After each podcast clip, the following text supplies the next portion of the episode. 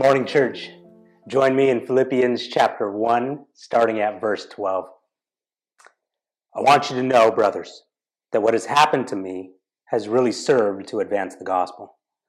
So it has become known throughout the whole imperial guard and to all the rest that my imprisonment is for Christ.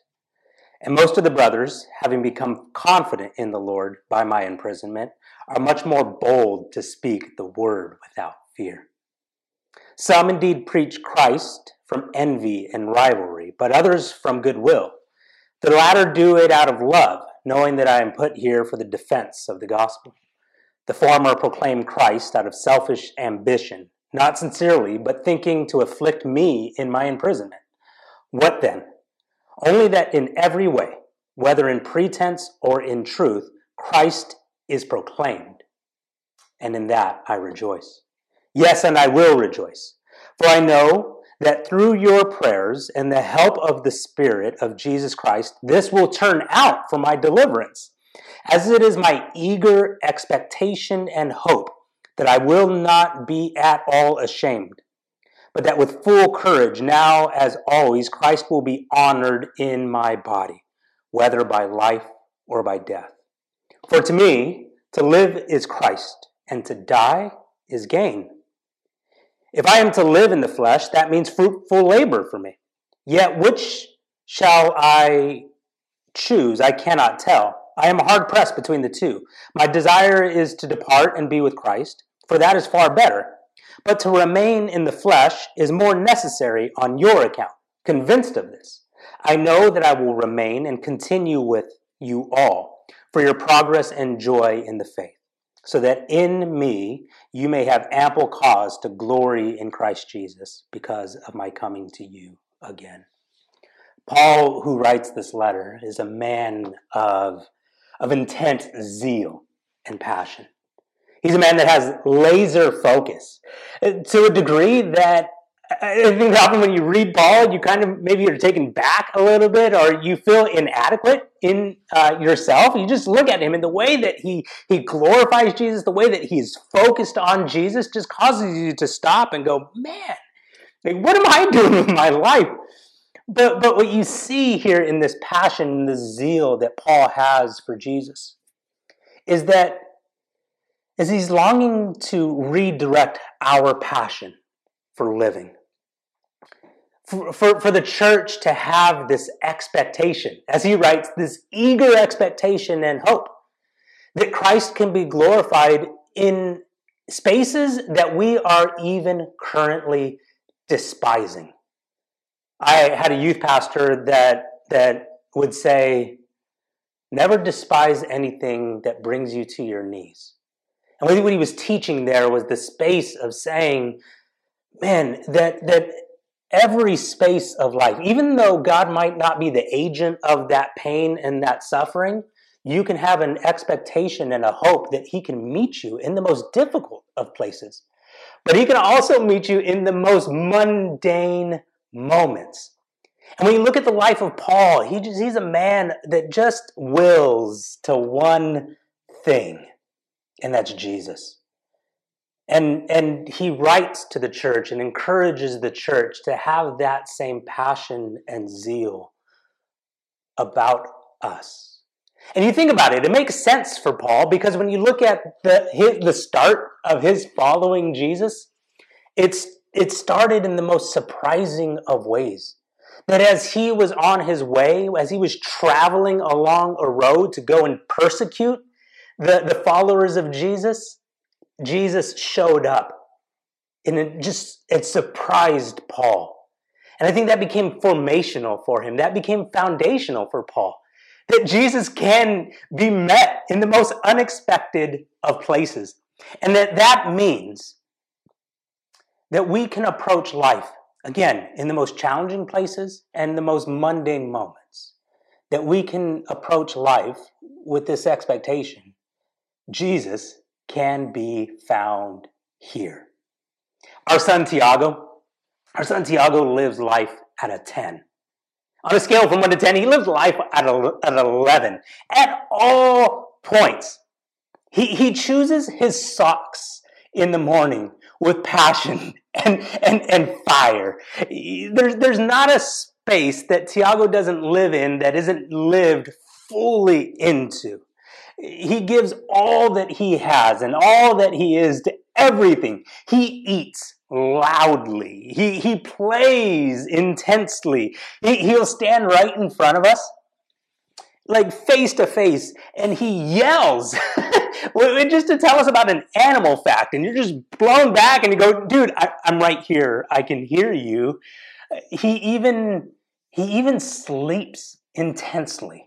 And what I mean by that is you walk into his room after he falls asleep for the night and you see him sprawled out, blankets are thrown, pillows are on the ground, he's in the most weird uh, position, and you know it was an adventure for Tiago to even fall asleep.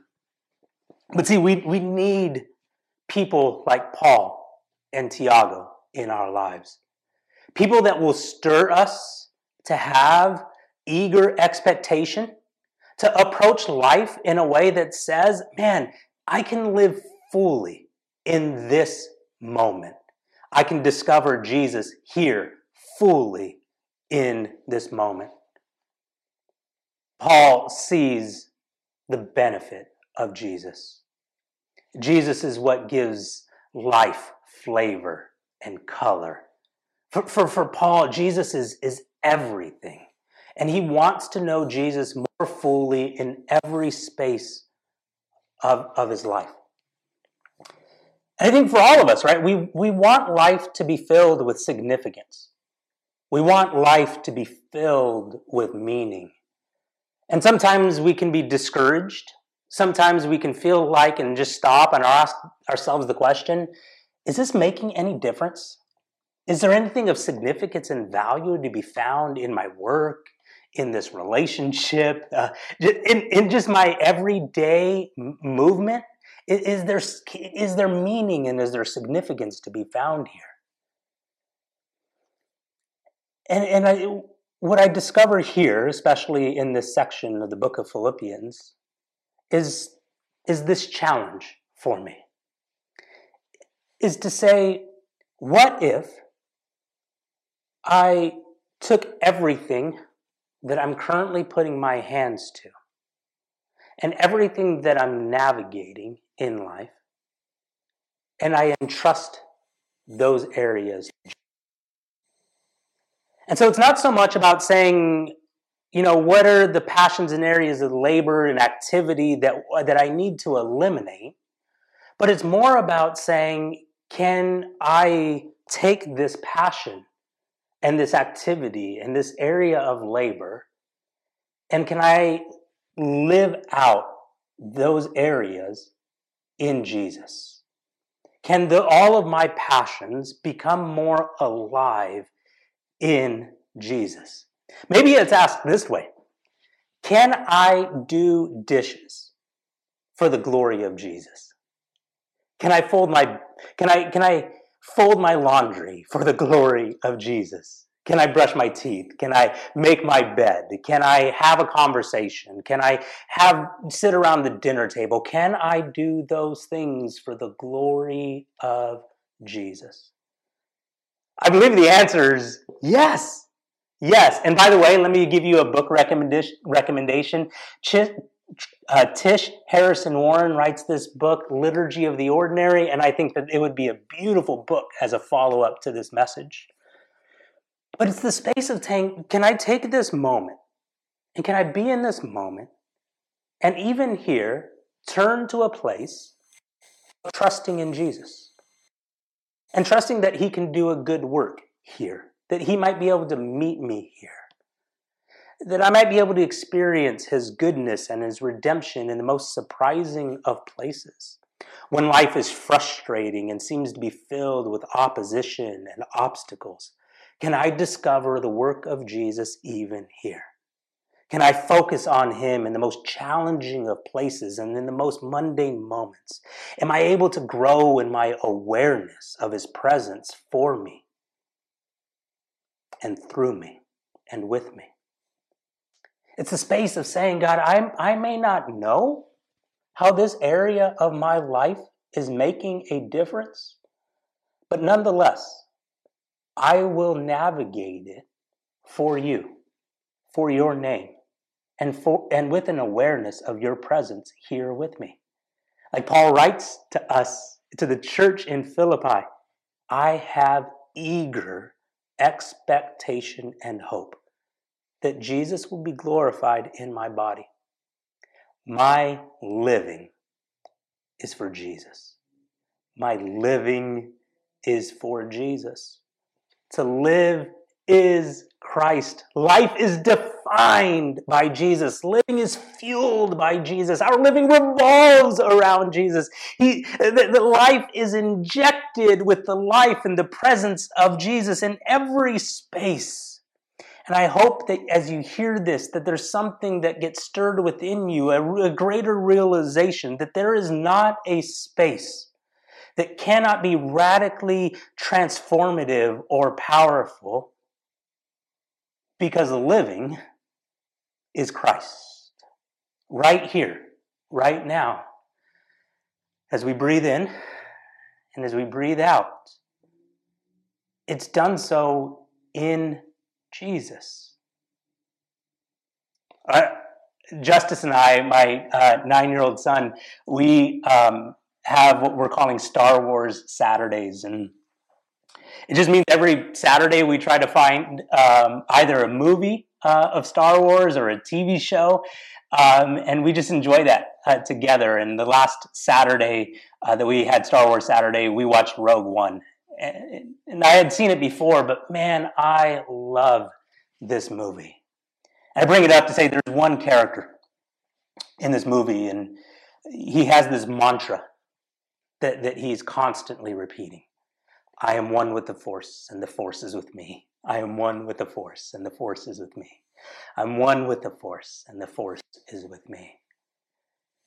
And he ventures in to the most challenging of places, places that are threatening to, to his life and his well being, but need to be done and need to be ventured into.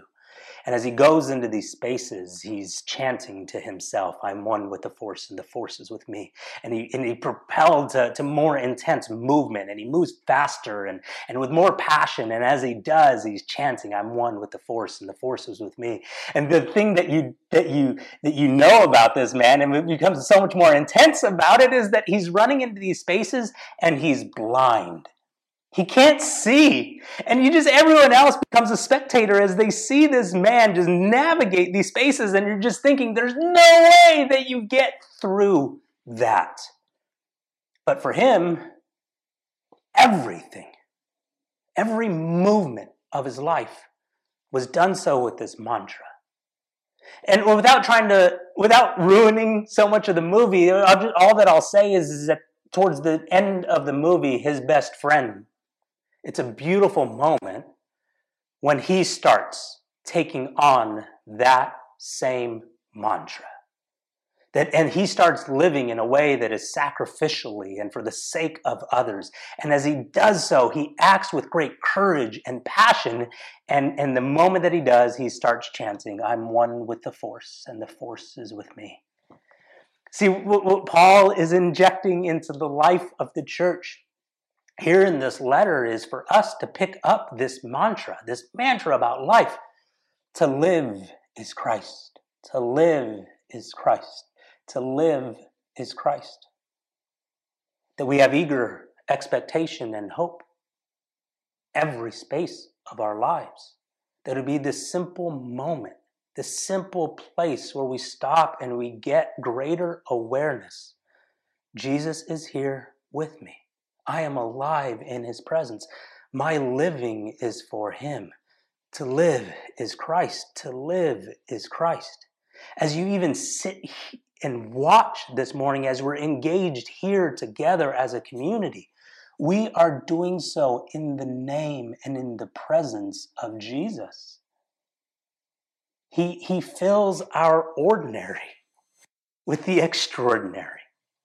Because everything that we do, is lived in the name of Jesus.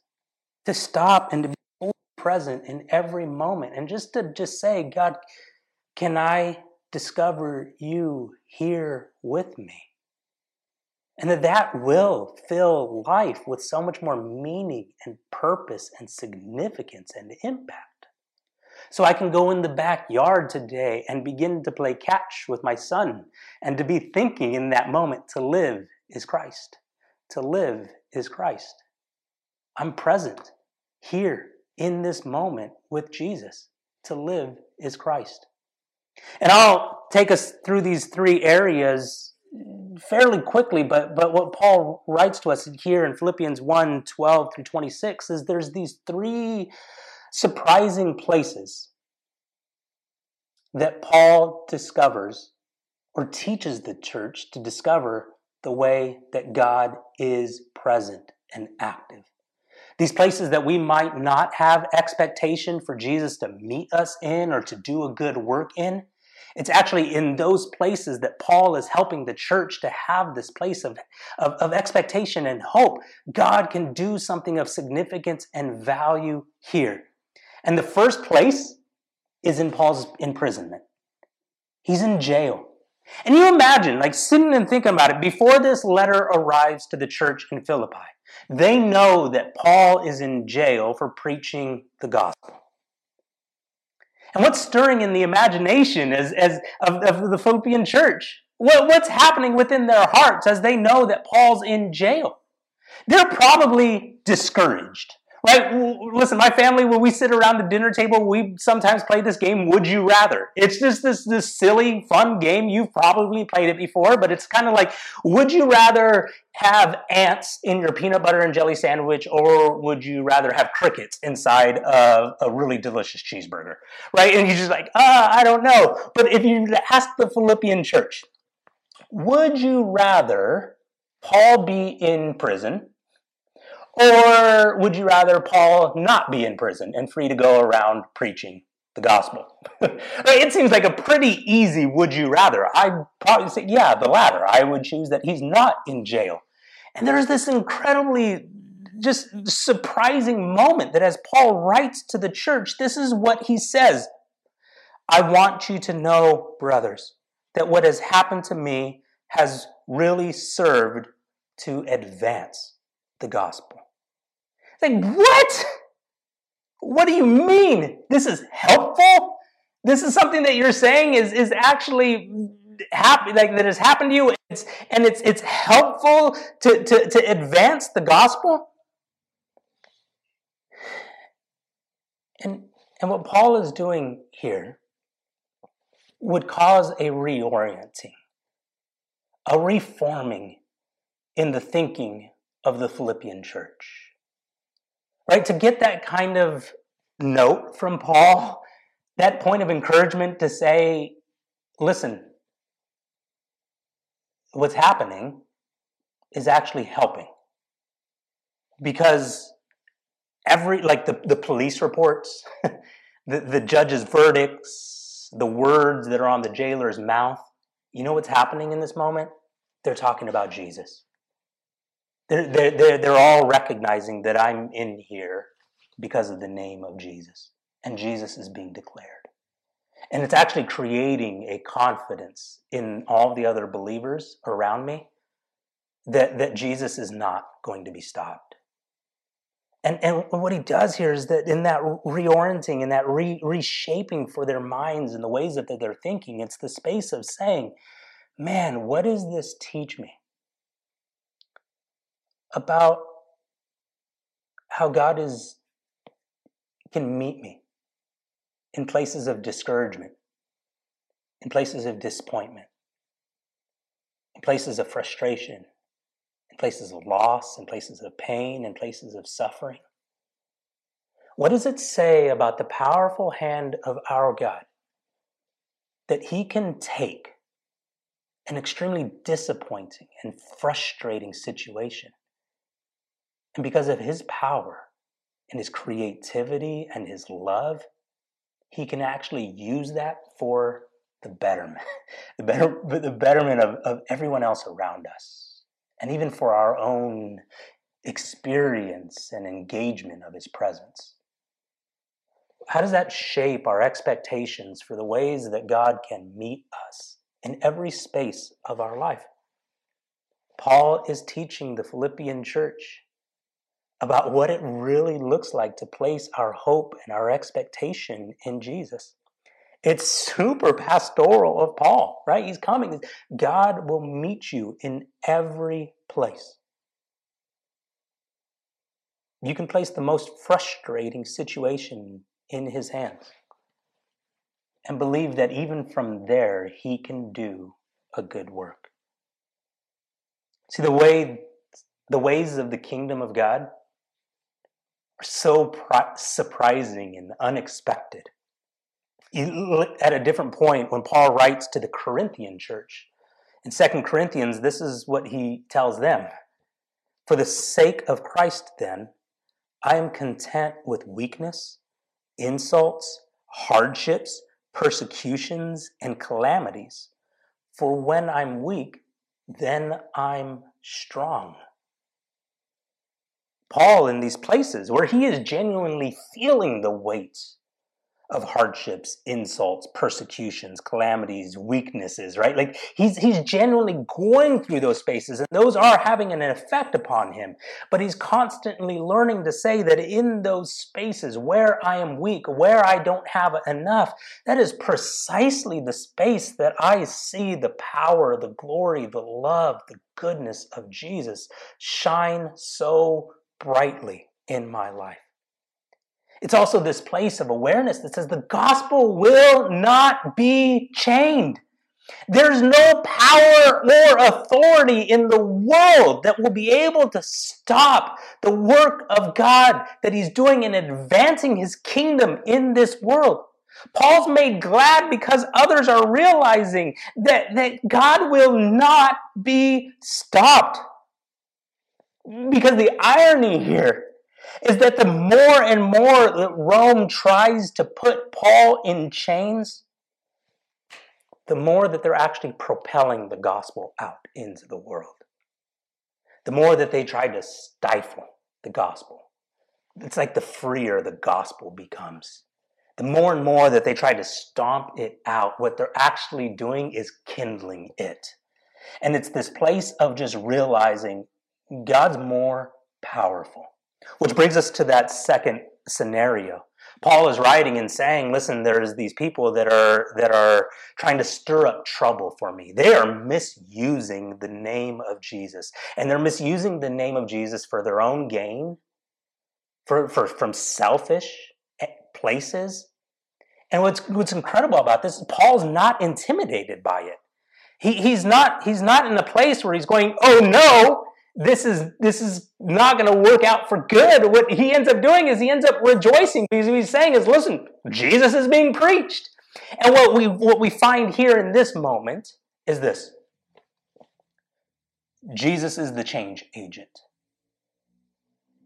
It's, it's not because of human ingenuity or creativity or charisma.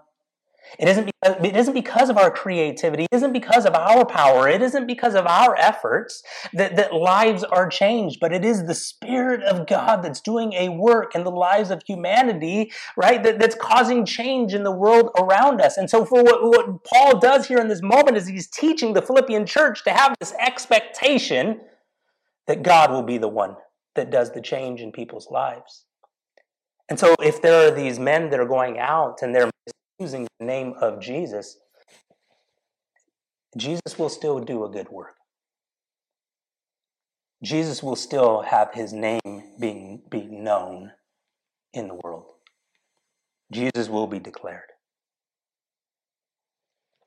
For Paul, it wasn't about his personal importance. It was about Jesus. That's what will make the difference in people's lives. And, and though the crew of people Paul is referring to are more focused on themselves, they want the spotlight to be on them. Paul has this confidence, this expectation, this hope. People are going to hear the name of Jesus. And that's what will be transformative for their lives. And I think a point of application for us is that we can orient our lives around what Jesus is up to or we can act out of selfishness and self flourishing. We, it, Jesus is, is he's going to have his name being known. And I have this choice in life, right? He talks about these two different groups of people. There are people that are doing this out of love, and there are people that are doing this out of selfishness. In our own lives, we, we have this choice of, uh, that we say, which camp will I be in? You know, it's this place of realizing and, and, and knowing even more and more. This Jesus movement, movement is not going to be thwarted. It's not going to be stopped. So I can we can either live our lives in accordance with this Jesus movement that's happening, or we can live in a way that is antithetical to it. But but I hope what stirs within us is this place of just saying, man, I I want to be in accordance. I want to be in alignment. I want my life to look like look like Jesus. I want my life to be shaped around him. Let me take us though to the to the third area. And it's in the face of death. The results of Paul's time in jail is has the possibility of execution he very well might be on death row. But what Paul teaches us here on in a place where he potentially might die for the sake of the gospel is that death would mean an incredible amplification to how he's already living. He's living for Christ. Life is about Jesus. And so for him to live is Christ. For him to live is to experience the fullness of who Jesus is, and to die would be an amplification of that. It, it would be an expansion of that. It would, it would be that the, that the shape and the pattern of his living would be known more fully and perfectly when he beautifully steps into the fullness of Jesus' presence. His living is anchored in Jesus. And if it really does mean that he's on death row, then death would mean even more Jesus. but here's the thing. Here's the thing. Paul can't separate his life in Christ from his connection with others. Paul's good is not the sole factor in the equation. What, what he teaches us is to, to live for Christ. Is that all that we do for Jesus and all that we do within Jesus is intricately intertwined with others. And it makes perfect sense. Jesus' passion and joy is humanity. And so that means that our lives that are defined by our focus on Jesus will, will, will mean a growing awareness and concern and love for others. This means that all we do in Jesus will have a residual effect on the lives of others. Life in Christ means life in community. It means a life that longs for others to be more and more aware of Jesus. To live is Christ. And everything that we witness about Jesus is that he lives for others. People are Jesus' joy and delight.